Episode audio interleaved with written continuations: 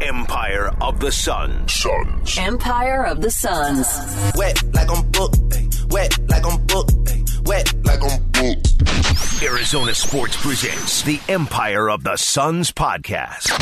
Empire of the Suns.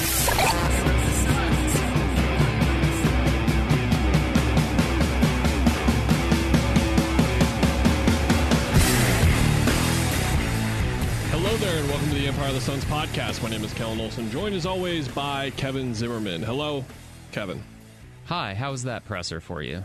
It was a press conference, that's for sure. That's what it was. They spoke to the press. Frank Vogel spoke to the press. Yeah, we are coming to you on Tuesday afternoon. Frank Vogel, officially announced as the head coach earlier this morning uh, of the Phoenix Suns, has a press conference that was a press conference. And Mat Ishbia, I think, and this is not me tooting our own horn, but there was more to learn from Mat Ishbia's uh, interview on Burns and Gambo uh, that we had on the air uh, on Tuesday afternoon. We'll, we'll get into that as well. Uh, a bit of news and just catching up in general. Kevin Young is back. He is now the highest paid uh, assistant coach. Ishbia said, like we're, we're paying top dollar, and went back to his principles that he outlined at the at his own introductory press conference. Ishbia did. We're just like, well, we'll pay what where we need to pay, and the the good thing is they're going to be able to make luxury tax payments, but that's about it in terms of where he's going to be able to really throw his money um, at things to make the team better. And the coaching staff is one for I joked, but not really joked last episode that we don't have a salary cap for coaches for now, um, and we'll, we'll see how that goes. But for now, at least in the league, you can sure pay his coaches as much as you want, and, and that's what he did. Not only bringing in Kevin Young, but bringing in David Fizdale as well. Fizdale, in terms of his reputation right now, I would say that he's someone where if he was hired as the number two to an assistant coach or as a to a head coach, you would nod along, be like, "Yep, that sounds about right." He went into a front office role with Utah, kind of kicking back and kind of doing some things, uh, a thing that coaches tend to do from time to time, and just kind of take a step back, but also have a gig in the NBA still while they're kind of relaxing and being out of the coaching cycle. But he's immediately back in. He worked under. Vogel for a year in LA, but most notably was the head coach of the Grizzlies and the Knicks. Most of his um, resume and reputation comes from his time as an assistant for nearly a decade, I want to say, for Erik Spoelstra in Miami. Those big three teams that won two championships. He was there for that as well. So the staff is at the top of it, at least, is filled out. We'll see who else is on it. We don't have an announcement on that just yet, but the staff is complete. We heard from Frank Vogel today, and we heard from Mat Ishbia today. Where do you want to start? I guess we should start with Frank, right? I mean, of things to learn, I, I guess the big thing for me was how, and you don't think of Frank Vogel being like super aggressive or confident, but everything he says is very, like, he understands expectations he is actually really good at talking a big game about himself, which I never think of when I think of Frank Vogel because he's kind of soft spoken. And I I guess he said Mat Ishbia's name a lot, and that's where you kind of say, if you want to be optimistic, all right, he's buying into this team and this, you know, the roster, obviously for obvious reasons about who the players are who are going to be here, but like the Suns have a good reputation, and I think that's where this is going for me. Is he saw it as a good job? He saw the ownership as good and supportive, and he spoke multiple times about vibing with them. Like I, I'd have to go back and listen to Monty's press conference where his I, I think a lot of it was like being reassured by the owner that this is a good situation. Um, Igor's, I don't remember how much he spoke about Robert Sarver, but that was a little different to be like I vibe with the new owner, his energy, his commitment to winning. Mm-hmm. And um, Wolf and Luke asked Frank also after his main press conference, like, "Hey, how do you are you concerned about the the owner being a basketball guy?" And he actually said, "No, like we actually have a lot in common because I kind of came up under Rick Pitino on Kentucky's staff." And then obviously Izzo and Ishbia have a close relationship now, so they actually have a lot of commonalities. So I thought that was kind of interesting, and um, just everything right now is going to be about communication and buy-in, and that's how you get where we'll get into it later in other podcasts. But the roster is not going to be easy to build, but when you do have opportunities to outbid and outdo other teams, um, again, to your point, coaching staff pay a lot of money, get a lot of minds in there, um, and they can get more out of a limited roster. And I think that's where this all comes down to. And it's going to come down to, again, that communication. Communication, yeah. there is uh, communication. Look, it, I I joked it just it's a press conference, you know, like I was talking about this with an employee from the team afterwards and these events are only so much that you can read into. It's like, did they win the press conference or whatever? All you want to get, I think, in my opinion at least, or all I'm looking for is for myself to understand what you're about and what you're going to do with the team. Yeah. And he made that clear. He he came out with the line of like, we're going to be scrappy as hell. James had a really good quote about the Miami Indiana series and just the type of physical play that they would have on the floor Indiana would but then noted how Vogel is really not that type of guy overall. Like his it's not a matter of his personality matching what the team is which kind of I think speaks to a whole is how he is as a coach and how we've learned at least uh, from afar how he is as a head coach so far and then our very initial impressions of him. But outside of that it's a press conference. Of course, Twitter is reacting to the DeAndre Ayton quotes and being like, uh, there's some people saying this absolutely means that he's not going anywhere. And there are some people that believe he's absolutely um, getting traded. traded. because of these quotes. And what is Frank Vogel supposed to say? Yeah, he sucks. We're going to trade him. He's not going to be here much longer. I don't care about him. I'm looking more at free agent fives. Yeah. Or what is he supposed to say for Chris Paul? yeah, he's the future in the corner. So like, it's like you have to you have to just expect those types of answers to come in. And I'm not saying that he was being dishonest about his answers. I believe he was giving us his true thoughts on both those guys. He spoke with Wolf and Luke about Chris Paul. He spoke at the press conference about DeAndre, and I believe those are his true thoughts about it. But with that being said, don't read into those and go, oh, that means they're staying or that means they're going. So, yeah, it, it's a press conference at the end of the day. Um, you can get you can kind of be discouraged by an opening press conference. I think the example you and I talk about all the time is like Sirianni in yeah. Philly. Everyone was panicking because this guy was sweating out of his suit and just was completely ill equipped to handle that kind of moment. And everyone was panicking. And then he quickly establishes the Eagles as one of the best franchises, like, like restores them pretty much yeah. in prominence and leads them to being maybe like the best overall program in the NFC running right now. So, and then on the other end, like Earl's press conference was fantastic. Like he was saying every single right kind of thing that this team needed, and everyone was nodding along, like, yes, this is exactly what they need. Is this type of no nonsense type of coach who is going to be delicate and develop guys, but at the same time develop thick skin on them as well with his coaching style. And then we all know how that ended. So I, I, I think it's just something that we shouldn't react too much to. It was interesting to hear from Ishbia on Burns and Gambo because he kind of not kind of he, he confirmed a couple of different things. He confirmed that they had five finalists. Uh, he confirmed that he was there for those interviews. And then he he said that vogel was the quote unquote obvious choice.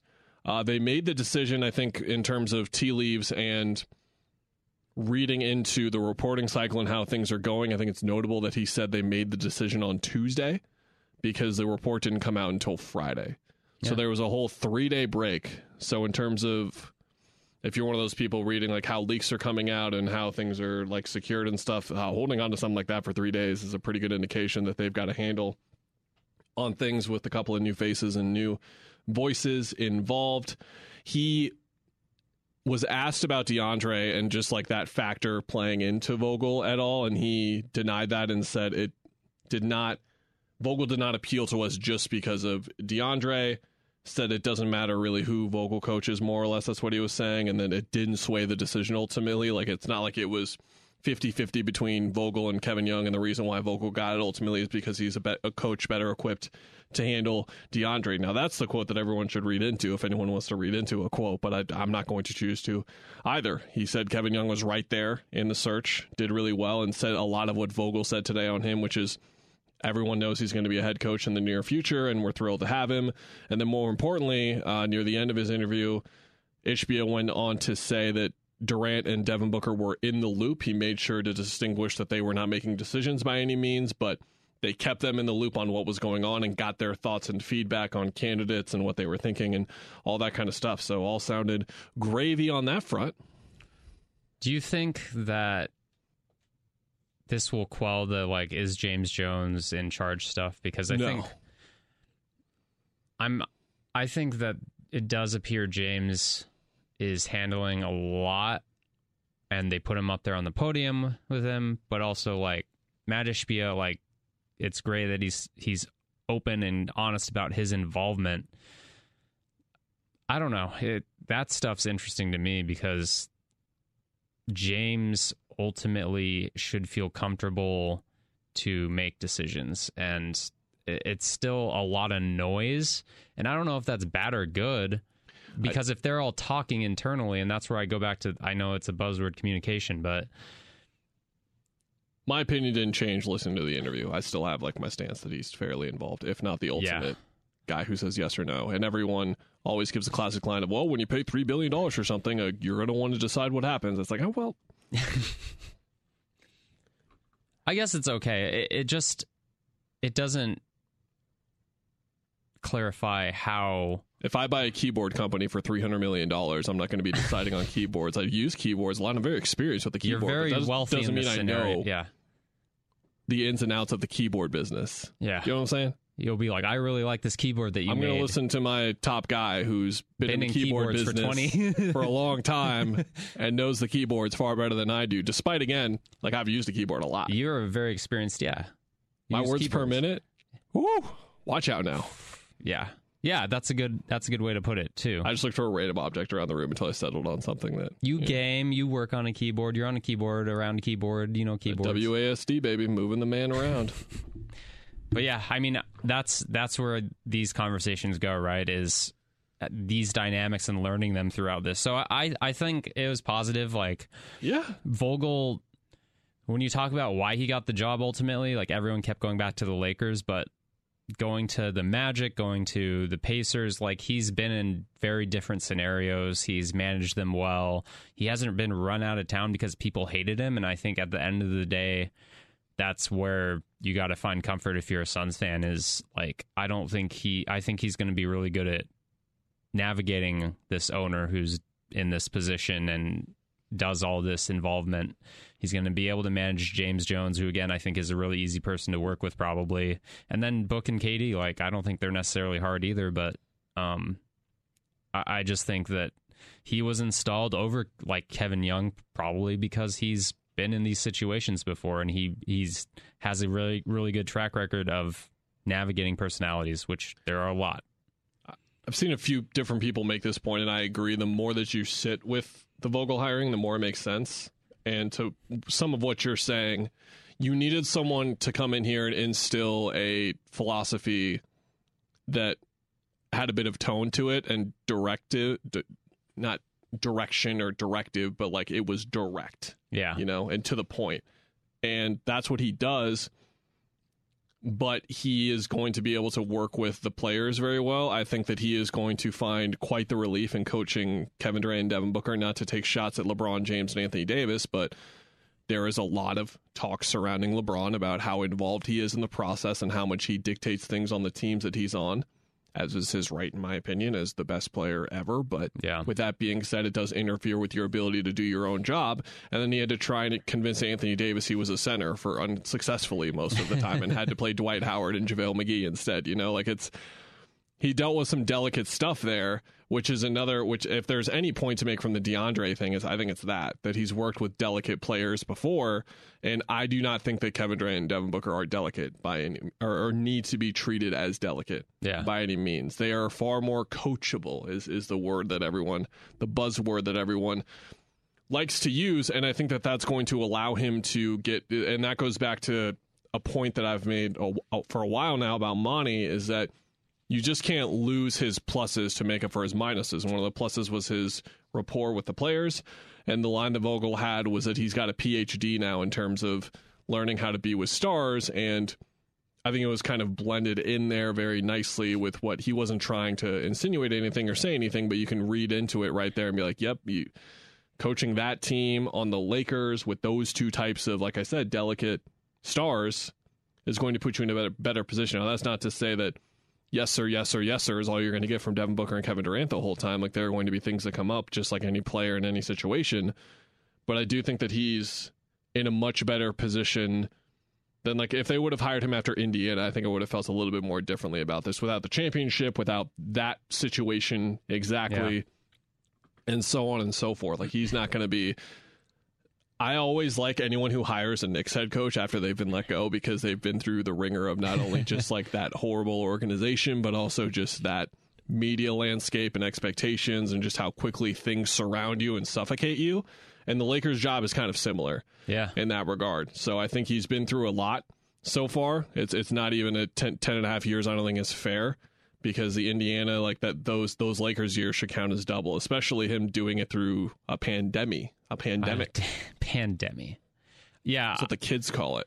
I, the the one insightful thing I found was when Vogel talked about just taking the year off, and he really was like, "You lots of times you jump, you lose a job or you change jobs and you go right into a new situation. And like, obviously there's excitement in that, but you don't have a year off where not just like the family time or whatever, but like just to recharge. And he actually said, like, on your body, like it's taxing on your body as a head coach.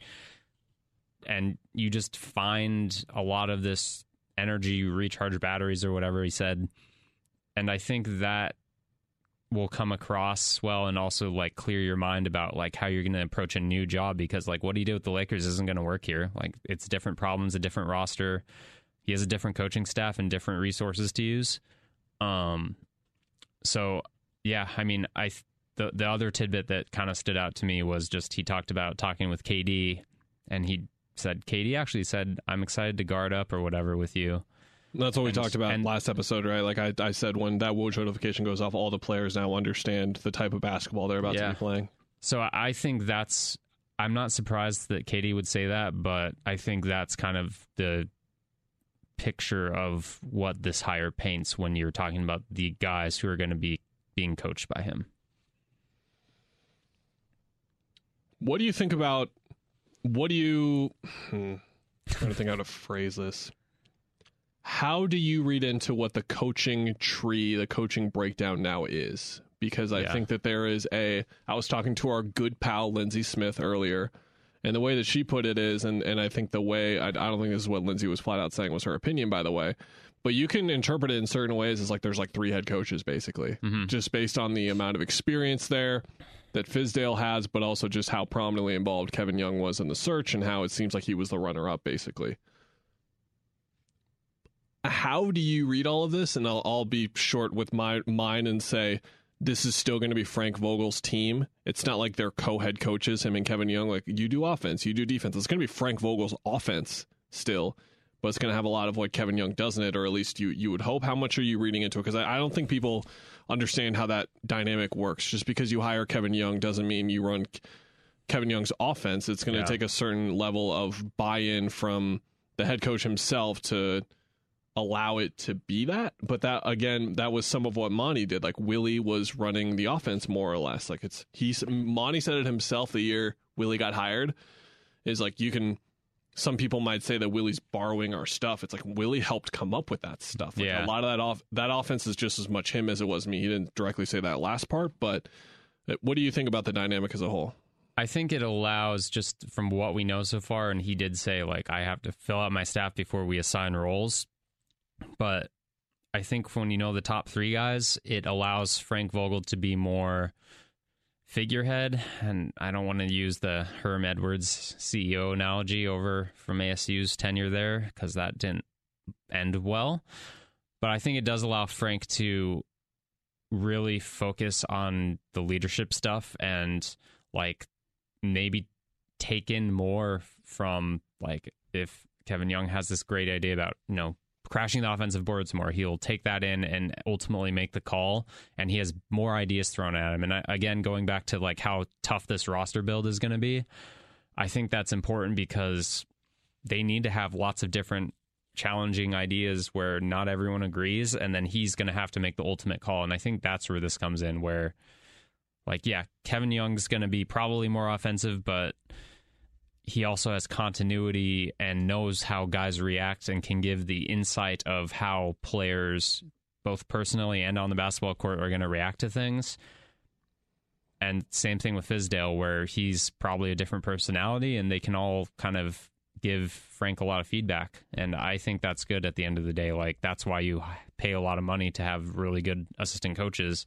And one thing I always go back to, and this is like my my example is like when Mike Stoops had a good football team at the University of Arizona was he had two coordinators. One was his brother Mark Stoops. One was Sonny Dykes, who both, by the way, have become really good, better head coaches in college football. They were both on his staff, and they had a really good team. Both of them got promotions elsewhere. He just didn't hire anyone from outside, Mm-hmm. and that really killed his tenure. And I've seen that Sure did. Same thing with Herm Edwards. Maybe this is more a college football thing, but same thing with Monty when he lost Willie Green. I thought they lost something, and and so I think when you get a starting point here, that's a really good starting point. Is that's how big of a deal these assistant coach hires are, and I think that goes a long way in their success.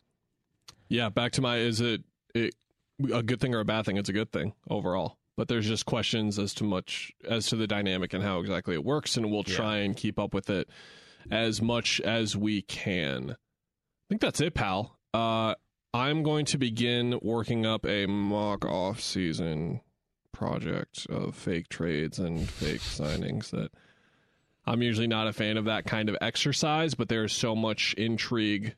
There's so much clear are they going to trade this guy? Are they going to and just wonder into what exactly the roster is going to look like? And I'm going to be working through something next week, and I think we'll talk about it on the podcast. Look at some of the fake trades I came up with. Look at some of the fake signings that I came up with to kind of uh, roll us into off-season mode purely because then I draft is a 22nd or 23rd. I couldn't tell you. I want to say it's always on a Thursday, so that It would is. be the 22nd. Uh, that would be the week after that. Would be the week of the draft. So Do you? I was going to throw you this real quick.